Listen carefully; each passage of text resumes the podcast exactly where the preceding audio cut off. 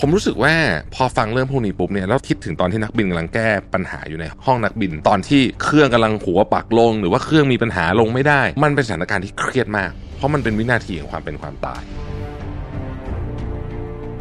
ถ้างงมากเขาเรียกว่าสูญเสีย situational awareness คือไม่รู้ว่าอะไรควรทำก่อนทำหลัง สิ่งที่น่าสนใจก็คือว่า ผมคิดว่าหลักการนี้เอามาใช้ในการแก้ปัญหาใหญ่ของชีวิตได้ ปัญหาไซซิ่งขนาดใหญ่ของชีวิตเนี่ยนะฮะ มันจะมาแบบในห้องนักบินเลยแหละ แต่ในห้องนักบินโหดกว่า เพราะนนี้มีชีวิตคนเป็นเดิมพันหลายเป็นร้อยคน แต่ปัญหาของเราเองในชีวิตมันก็จะมาแบบนี้ มันจะมาจากหลากหลายแง่มุมมาก ๆ แล้วมันจะดูวิกฤตสุด ๆ เลยนะ สิ่งที่ต้องทำผมคิดว่าบทเรียนจากการดูไอ้วิดีโอทั้งหมดเนี่ยคือคนที่รอด คนที่เอาเครื่องบินแก้ไขปัญหาได้ สิ่งที่เขาทำคือแบบนี้ฮะหนึ่ง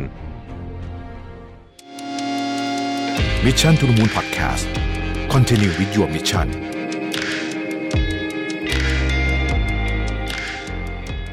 สวัสดีครับ ยินดีต้อนรับเข้าสู่ Mission to the Moon Podcast นะครับ คุณอยู่กับพรวิทยานุสาหะครับ ช่วงนี้มีช่องอยู่ช่องหนึ่ง ผมชอบดูมากเลยใน YouTube ชื่อว่า Mentor Pilot M E N T O U R แล้วก็ Pilot นะฮะ เจ้าของช่องแกก็เป็นกัปตันนั่นแหละนะครับ แล้วก็ช่องนี้คนก็สับเยอะนะ 1.5 ล้าน ถ้าไถไปดูแบบ วิดีโอเก่าๆเนี่ยเขาก็จะพูดหลายเรื่องครับ เรื่องเกี่ยวกับการบินไม่ไม่ได้พูดถึงเรื่องอุบัติเหตุอย่างเดียวนะฮะก็จะพูดเกี่ยวกับเรื่อง ฝึกบินเป็นยังไงนะฮะ go around เป็นยังไงอะไรอย่างเงี้ยนะฮะปุ่มไอ้นั่นในเครื่องบินอะไรอย่างเงี้ยแต่ว่าวิดีโอช่วงหลังๆของแกเนี่ยนะฮะจะเป็นเรื่องเกี่ยวกับอุบัติเหตุทางการบิน ซึ่งหลายอันเราอาจจะไม่เคยได้ยินเพราะหลายอันเนี่ยเหมือนกับบางทีเขาแก้ไขได้อะแต่ว่ามันก็ไปฟังแล้วมันก็แบบโอ้โห โหดเหมือนกันหรือบางอันมันเป็นมันเป็นเคสที่อาจจะเป็นเครื่องบินเล็กหน่อยหรือว่าอะไรอย่างเงี้ยนะฮะเราก็อาจจะไม่ค่อยได้ได้รู้เรื่องทุกเรื่องหรือบางทีเรารู้แต่ว่าเราจะไม่ได้ติดตามข่าวละเอียดอันนี้เขาก็จะมาเล่าให้ฟังเพียงแต่ว่าวิดีโอหลังๆของแกเนี่ยครึ่งปีหลัง ผมว่าคุณภาพนี่แบบไปทำสารคดีได้เลยคือแกความรู้เยอะมากเพราะว่าแกเป็นนักบินที่เป็น instructor ด้วย เป็นกัปตันที่เป็น instructor ด้วยนะฮะแต่ว่าก่อนหน้านั้นจะดีสู้ไม่ได้นะเออ หมายถึงว่าถ้าเกิดย้อนไป 2 ปีอย่างเงี้ยคือแกไม่ได้พูดแบบแบบตอนตอนที่แกทำวิดีโอหลังๆในวิดีโอหลังนี่ดีมากดีมากจริงๆนะฮะอย่างอันหนึงถ้าเกิดว่าใครเปิดเข้ามาดูเลยเนี่ยนะฮะอยากจะไปลองดูเนี่ยผมผมแนะนำให้ลองไปดูเรื่องนี้ฮะ The Untold Story ของ Air France 447นะฮะอันนี้ที่บินจาก Rio de Janeiro แล้วไปตกระหว่างเอ่อลงตกลงทะเลนะฮะคือเรื่องมันแบบมหัศจรรย์มากจริงๆนะครับ ซึ่งในทั้งหมดที่เราดูเนี่ยนะฮะไม่ว่าจะเป็นเหตุการณ์ที่เครื่องบินตกมีผู้เสียชีวิต หรือเป็นเหตุการณ์ที่นักบินสามารถกู้สถานการณ์กลับมาได้ ไม่ว่าจะรูปแบบใดรูปแบบหนึ่งก็ตามเนี่ยนะฮะมันจะพบว่าการดำเนินทางมาจนถึงณเวลาที่เป็นอุบัติเหตุนั้นเนี่ยมันไม่ได้เป็นเหตุการณ์แบบอย่างเดียว มีปัญหา เช่น ไม่ได้เป็นแบบเอ้ยเครื่องดับหรืออะไรเงี้ยมันเป็นแบบ series of event นะฮะถ้าใครเคยจำตอนหนึ่งที่ผมพูดเรื่อง Swiss cheese theory มันก็มาจากไอ้เรื่องเครื่องบินนี่แหละ ก็คือว่า Swiss cheese theory มันคือว่าถ้าคุณเอาเนยแข็งที่เป็นแผ่นรูๆอะที่มันเป็นแผ่น Swiss cheese อะมาเรียงต่อกันเนี่ยมาตรการการป้องกันความปลอดภัยที่ดีคือทุกแผ่นมันมีรูหมดถูกไหมแปลว่าทุกแผ่นมันมีรูรั่วหมดแต่ตราบใดที่รูรั่วทั้งหมดไม่ตรงกันอุบัติเหตุก็ไม่เกิด พอรูรั่วมันตรงกันอุบัติเหตุก็เกิดนั่นเอง ในกรณีของ ที่ผมฟังมาทั้งหมดเนี่ยนะคือมันก็จะมีหลากหลายสาเหตุว่ามาก ๆ เลยนะครับ คือคุณเชื่อไหมมันมีตั้งแต่แบบต่อวายผิดอะอันนี้เป็นเครื่องแบบ รุ่นเก่าหน่อย รู้สึกจะเป็น Embraer หรืออะไรเนี่ยนะฮะสมมุติว่ามันต่อไอ้เส้นเคเบิลอะสมมุติว่าคุณกดอย่างเงี้ยนะฮะมันควรจะทำให้ไอ้ flap ก็คือที่มันยื่นออกมาจากปีกข้างหนึ่งกดลงขวาข้างหนึ่งยกขึ้นข้างซ้ายอะไรแบบเนี้ยนะสมมตินะสมมตินะมันทำกลับกัน อะไรแบบนี้นึกออกไหมฮะเหมือนคุณพวงมาลัยรถคุณหันเลี้ยวซ้ายแล้วรถมันเลี้ยวขวาเออ feel ประมาณอย่างเงี้ยมันมีตั้งแต่อย่างนั้นคือ maintenance ต่อผิดก็มีนะฮะมีเด็กเข้าไปเล่นใน cockpit อันนี้น่าจะเคยได้ยินนะของของเครื่องรัสเซียก็มีนะครับมีเอ่อจะใช้คำว่าอะไรอะอีโก้ของคนขับ เครื่องบินก็มีนะฮะความดื้ออะไรอย่างเงี้ยนะฮะการประเมินสถานการณ์ที่ผิดพลาดไปนะครับแล้วก็ทำตรงข้ามกับสิ่งที่ควรจะทำอาจจะใช้สัญชาตญาณแต่มันผิดอะไรเงี้ยเยอะมากๆหรือแม้แต่กระทั่งมีอยู่เคสหนึ่งเนี่ยที่มันเป็นเครื่องของไม่ใช่เครื่องพาณิชย์แต่เป็นเครื่อง A 3 3 0มั้งถ้าจะไม่ผิดนะฮะแต่ว่าเขาเป็นเครื่องขนส่งของทหาร แต่ว่าขนส่งคนนะมันก็คือเหมือนเครื่องพาณิชย์นั่นแหละก็คือโอเปเรตภายใต้วิธีการเดียวกับเครื่องยนต์พาณิชย์เป๊ะๆเลย แต่ว่ามีอาจจะมีอุปกรณ์ทางทหารติดเพิ่มเคสเนี้ยเครื่องบิน ไม่ได้ตกแต่เกือบ เพราะว่าสาเหตุคืออะไรไหมเพราะว่าสาเหตุคือกัปตันเอาเอากล้องอะกล้องตัวใหญ่ๆอะนะ DSLR ไปถ่ายรูปในในห้องนักบิน นั่นน่ะคือแบบว่าเออมันแล้วมันจะก็จะมันก็จะเป็นซีรีส์ของอีเวนต์ว่า ถ้าเกิดว่าโอเค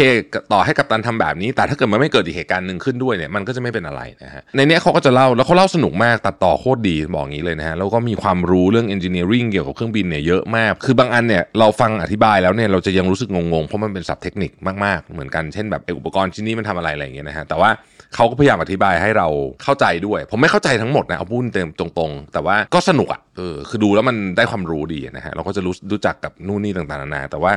ใครที่แบบกลัวเรื่องการบินเนี่ยผมไม่ค่อยแนะนำให้ดูเท่าไหร่นะจริงๆนะเพราะว่าคุณอาจจะกลัวขึ้นไปอีกคืออุบัติอุบัติเหตุทางการบินมันเกิดขึ้นน้อยมากครับเทียบกับจำนวนของเครื่องบินที่บินทุกวันจำนวนไฟล์เนี่ยแต่ว่าเวลาคุณดูแล้วคุณจะอาจจะคิดตามแล้วก็เดี๋ยวขึ้นไฟล์ต่อไปอาจจะหลอนก็ได้ถ้าเกิดคุณเป็นคนกลัวเรื่องพวกนี้นะก็ อย่าดูดีกว่านะฮะเพราะว่าอาจจะทำให้คุณหลอนเครื่องบินได้ ทีนี้สิ่งที่อยากจะพูดก็คือว่าในหลาย ๆ วิดีโอเนี่ยนะครับผู้บรรยายเนี่ยคุณกัปตันเนี่ยนะฮะเขาก็จะพูดถึงคำหนึ่งก็คือ situation awareness แปลว่าเวลาคนขับเครื่องบินไม่ว่าจะเป็นกัปตันหรือผู้ช่วย กัปตันหรือหรือนักบินที่หนึ่งเนี่ยไม่มี situation awareness คือไม่เข้าใจว่าตอนนี้สถานการณ์มันกำลังเกิดอะไรขึ้นอยู่ เช่นบางทีเนี่ยนะครับเวลาบินอยู่ในเมฆหรือบินอยู่ตอนกลางคืนมืดๆเนี่ยนะฮะแล้วอุปกรณ์เสียอุปกรณ์ไอตัว ตัวที่มันเป็นเหมือนกลมๆไอ้หมุนๆขึ้นขึ้นลงๆอะนะเสียเนี่ยนะฮะบางทีกัปตันไม่รู้นะว่าตัวเองอะปักหัวอยู่ หรือว่าเชิดหัวอยู่หรือว่าเลี้ยวซ้ายอยู่แล้วเลี้ยวขวาอยู่มันงงมากนะฮะคือถ้ามันมีอะไรสักอย่างหนึ่งผิดไปหรือบางทีเนี่ยนะครับเซนเซอร์มันอ่านค่ามาไม่เท่ากันอะไรอย่างเงี้ยหรือบางทีขับขับๆอยู่ autopilot หลุดงี้มันมีกรณีหนึ่งที่แบบไม่มีใครขับเครื่องบินฮะนึกออกไหมเครื่องบินมันไปของมันเองไม่มี autopilot ด้วยนะก็มีนะคือมันแบบโอ้โหแต่ละเรื่องที่ฟังนี่แบบ โหมหัศจรรย์มากนะครับ ประเด็นก็คือว่าแต่ละเหตุการณ์ที่มันเกิดขึ้นในห้องนักบิน เวลามันเกิดขึ้นมาแล้วเนี่ยแล้วเขากำลังพยายามแก้ไขสถานการณ์ต่างๆ พยายามจะเอาเครื่องลง พยายามจะแก้ไขให้เครื่องมันตรงขึ้น พยายามจะเอาเครื่องที่มันกำลังเชิดหัวมากเกินไป เครื่องบินเชิดหัวมากเกินไปเนี่ย มันก็จะสตอลใช่ไหมเครื่องบินเป็นอย่างนี้ใช่ไหมครับนี่ปีกเครื่องบิน ปกติอะเราเรียนมาตอนเด็กๆใช่ปะ เครื่องบินอะลมเวลามันผ่านปีกข้างบน แล้วมันผ่านปีกข้างล่าง อันเนี้ยมันจะมีแรงยกใช่ไหมครับ อ่าใช่ไหมแล้วเครื่องบินมันก็จะบินได้ แต่ถ้าเกิดว่าเขาเรียกว่า angle of attack คือหัวมันเชิดมากเกินไปเนี่ยนะฮะลมข้างบนมันก็จะเริ่มไม่ค่อยผ่านละนะฮะมันก็จะไม่ค่อยผ่านละลมข้างล่างยังผ่าน มันถึงจุดหนึ่งที่เครื่องบินเนี่ยจะสูญเสียแรงยกไอแรงยกที่ทำให้เครื่องบินบินได้นี่แหละนะครับที่ปีกข้างบนมันโค้งข้างล่างมันแบนเนี่ยนะสูญเสียแรงยก แล้วเครื่องบินมันก็จะเข้าสู่สภาวะที่เขาเรียกว่า stall หรือว่าล่วงหล่น นะฮะซึ่งอันตรายก็จะมีวิธีโกงวิธีแก้อะไรก็ว่ากันไปเนี่ยนะแล้วมันก็จะมีโอ้โหแบบหลายเรื่องมากประเด็นก็คือว่า ผมรู้สึกว่าพอฟังเรื่องพวกนี้ปุ๊บเนี่ยแล้วคิดถึงตอนที่นักบินกำลังแก้ปัญหาอยู่ในห้องนักบิน ตอนที่เครื่องกำลังหัวปักลง หรือว่าเครื่องมีปัญหาลงไม่ได้กำลังจะ landing แล้วมันอยู่สูงเกินไปเร็วเกินไป หรืออะไรอย่างนี้ทั้งหลายเนี่ยนะฮะมันเป็นสถานการณ์ที่เครียดมาก เพราะมันเป็นวินาทีของความเป็นความตาย ในเวลาแบบนั้นเนี่ยนะฮะ ปัญหามันไม่ได้มาอย่างเดียว มันจะไม่มีแบบต้องแก้เรื่องนี้เรื่องเดียว มันจะไม่ใช่อย่างนั้นเลยทุกอันที่ผมดูเนี่ยมันจะแบบไอ้นี่ก็พังไอ้นั่นก็อ่านไม่ได้นะครับไอ้คนนี้ก็หาไอ้นั่นไม่เจอนะฮะแล้วก็เหมือนกับกับตันกับนักบินก็จะงงไปหมด ถ้างงมากเขาเรียกว่าสูญเสีย situational awareness คือไม่รู้ว่าอะไรควรทำก่อนทำหลัง และไม่รู้ว่าตอนนี้ตัวเองอะสมมติท่าเครื่องบินมันเป็นยังไงอยู่ นะฮะอันนี้คือคำว่า situation awareness ใช่ไหมสิ่งที่น่าสนใจก็คือว่า ผมคิดว่าหลักการนี้เอามาใช้ในการแก้ปัญหาใหญ่ของชีวิตได้ ปัญหาไซซิ่งขนาดใหญ่ของชีวิตเนี่ยนะฮะมันจะมาแบบในห้องนักบินเลยแหละแต่ในห้องนักบินโหดกว่าเพราะนนี้มีชีวิตคนเป็นเดิมพันหลายเป็นร้อยคน แต่ปัญหาของเราเองในชีวิตมันก็จะมาแบบนี้มันจะมาจากหลากหลายแง่มุมมากๆ แล้วมันจะดูวิกฤตสุด ๆ เลยนะฮะ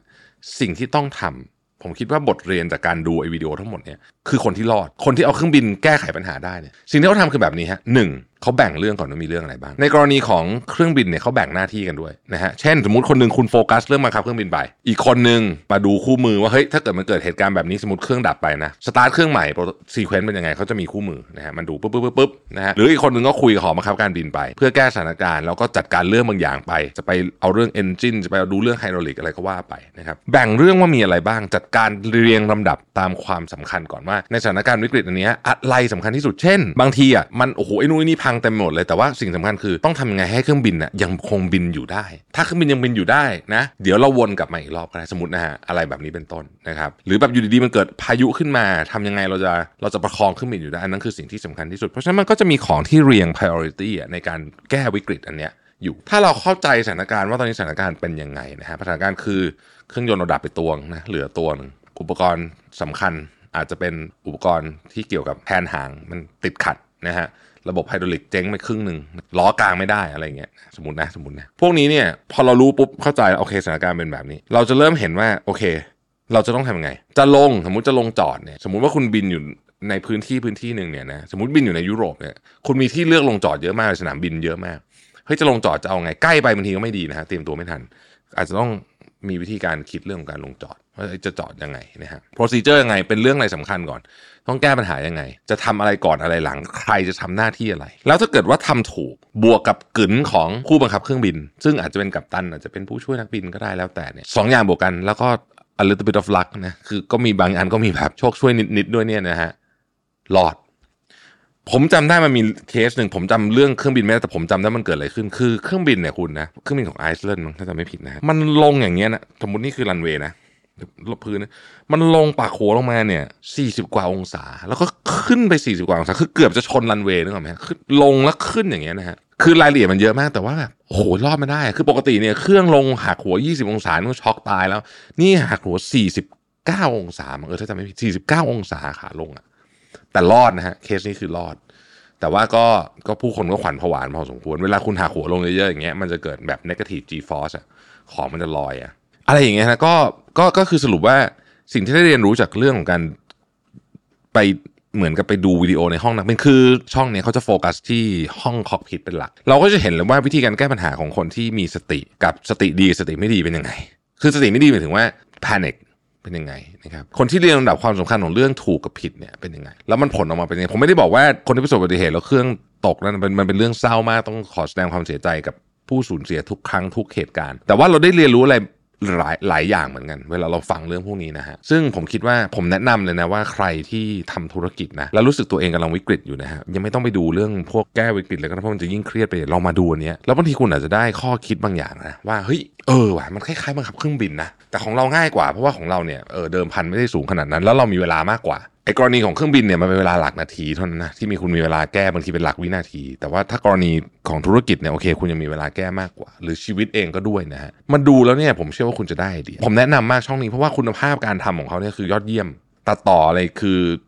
Amazing มากนะฮะ Amazing มาก คือผมยังสงสัยว่าทำไมวิวมันไม่เยอะกว่านี้ คือวิวเขาก็ไม่ได้น้อยนะ แบบอย่างคลิปไอไอ Air France ที่ผมเล่าให้ฟังเนี่ย ก็วิว2ล้าน2นะ ก็คือเยอะ แต่ผมคิดว่ามันเยอะได้กว่านี้อีก เพราะมันเจ๋งมากนะฮะ ก็แนะนำแล้วก็คิดว่าข้อคิดอันเนี้ยสามารถนำไปใช้ในการแก้วิกฤตในชีวิตจริงได้ด้วยนะครับ ขอบคุณที่ติดตาม Mission to the Moon นะครับ แล้วพบกันใหม่พรุ่งนี้ สวัสดีครับ